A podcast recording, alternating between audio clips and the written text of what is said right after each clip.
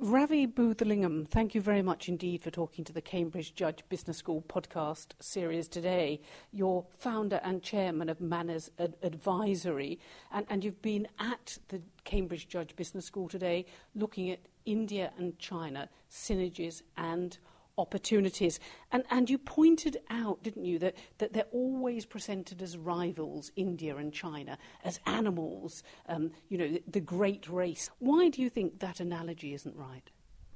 Well, um, I think one of the things about the popular media perception is that they rely on images which are strong and powerful and which uh, uh, on top of everything, sell.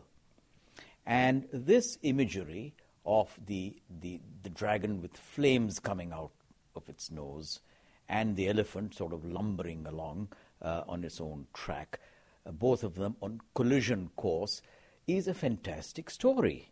And uh, therefore, the media tend to milk this story and to add spice to it in the way they can. But it is not strictly true. In fact, if one goes back in history, these two uh, nations, even if they were not nation states in exactly the same way as they are now, have had a history of trade and exchange and civilizational contact and research and study and discovery together. And you started at the beginning by talking about, you know, how Joseph Needham here told you to, to take the long view of, of history, and, and that's a, a Cambridge story. But, but in terms of your approach to analysing the situations India and China face today, you looked at language, didn't you? And dissected the language, and through language, di- dissected the culture, and then actually dissected the business model too. That's right. Uh, I mean, the, the, the origins uh, and the development of the Chinese language with its its particular qualities, which I spelt out. Its its uh, imagery, its um, uh, its pictorial uh, basis, uh, present a way of looking at things, a way of expression, a way of visualizing things, which are unique and which stand uh, very distinctively apart from the strength of Indian languages Indian languages which are vocabulary based and which look at reality in a very different way, in, in a way quite similar to those of Western alphabetically based languages. So these two are different ways of looking at the world, different ways of expression, which are different, but they also, therefore, are highly complementary.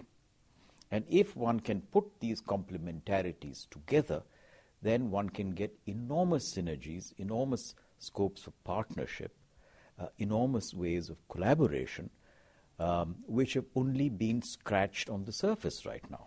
Yes, because you talked about Chinese being a tonal language, didn't you? And, and then we, when we looked at um, uh, India and Sanskrit and, and the heritage of India and the customs of India and the traditions of, of India too. And, and, and yet, and, and India being argumentative, for instance, and, and yet, yet there are synergies there where other people see difference. Do you, can you really explain that through language?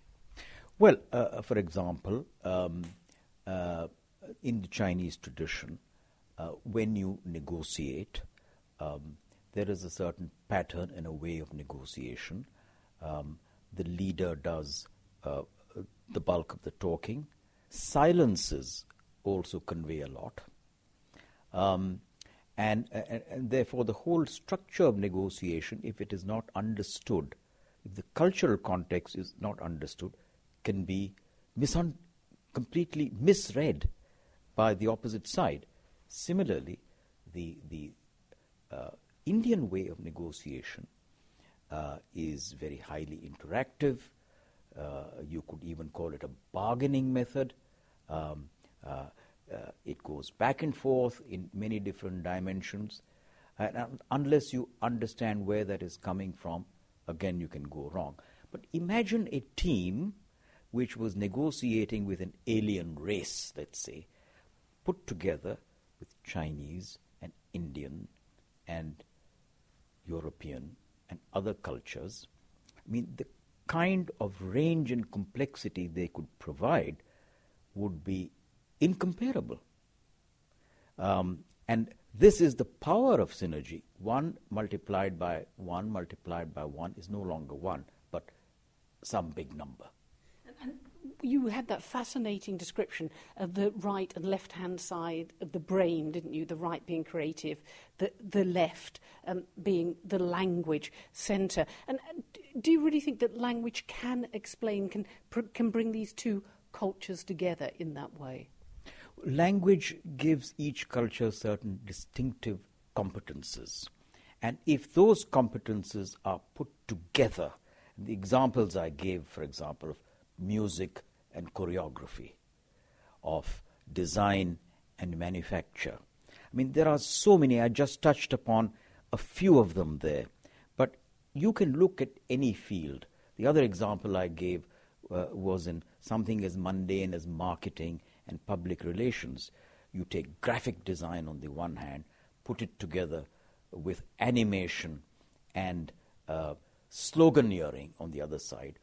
Both these play to different skill sets the Chinese set on the one hand and the Indian set on the other.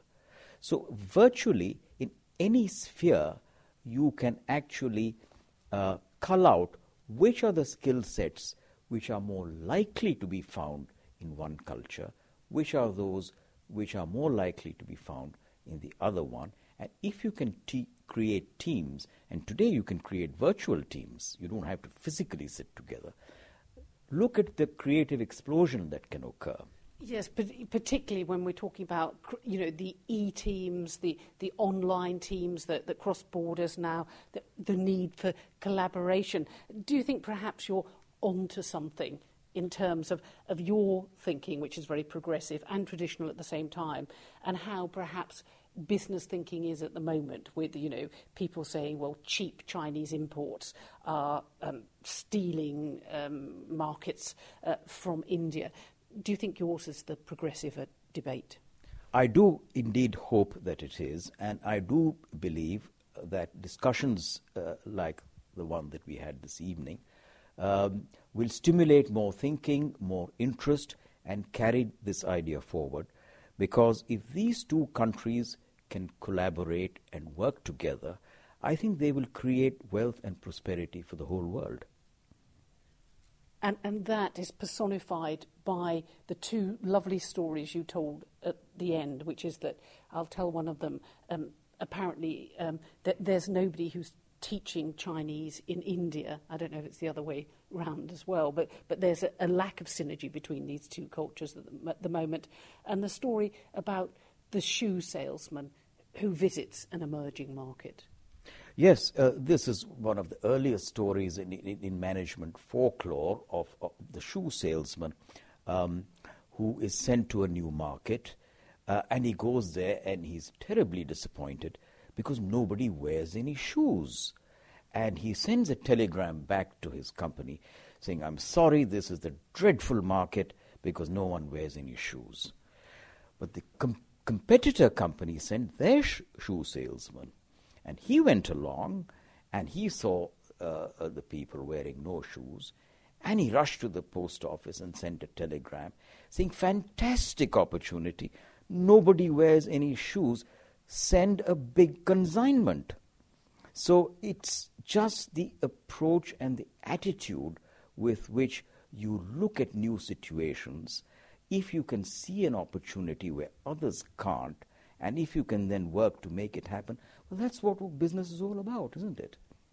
And that's what about is about to happen through collaboration, new markets, um, you know, new technology as well. That these two great cultures, these two big animals, as we describe them, are going to work in synergy together in the future. I do believe so. I think in real life, in the jungle, these animals live together. They live in the ecology of the world and the jungle and all the animals prosper. That was the way it was in nature. And if we can draw a lesson from that, I believe that is the way it will go in future. Ravi Boothlingham, founder and chair of the Manas Advisory Group. Thank you very much indeed for talking to the Cambridge Judge Business School podcast series today. It's been a privilege. Thank you very much indeed.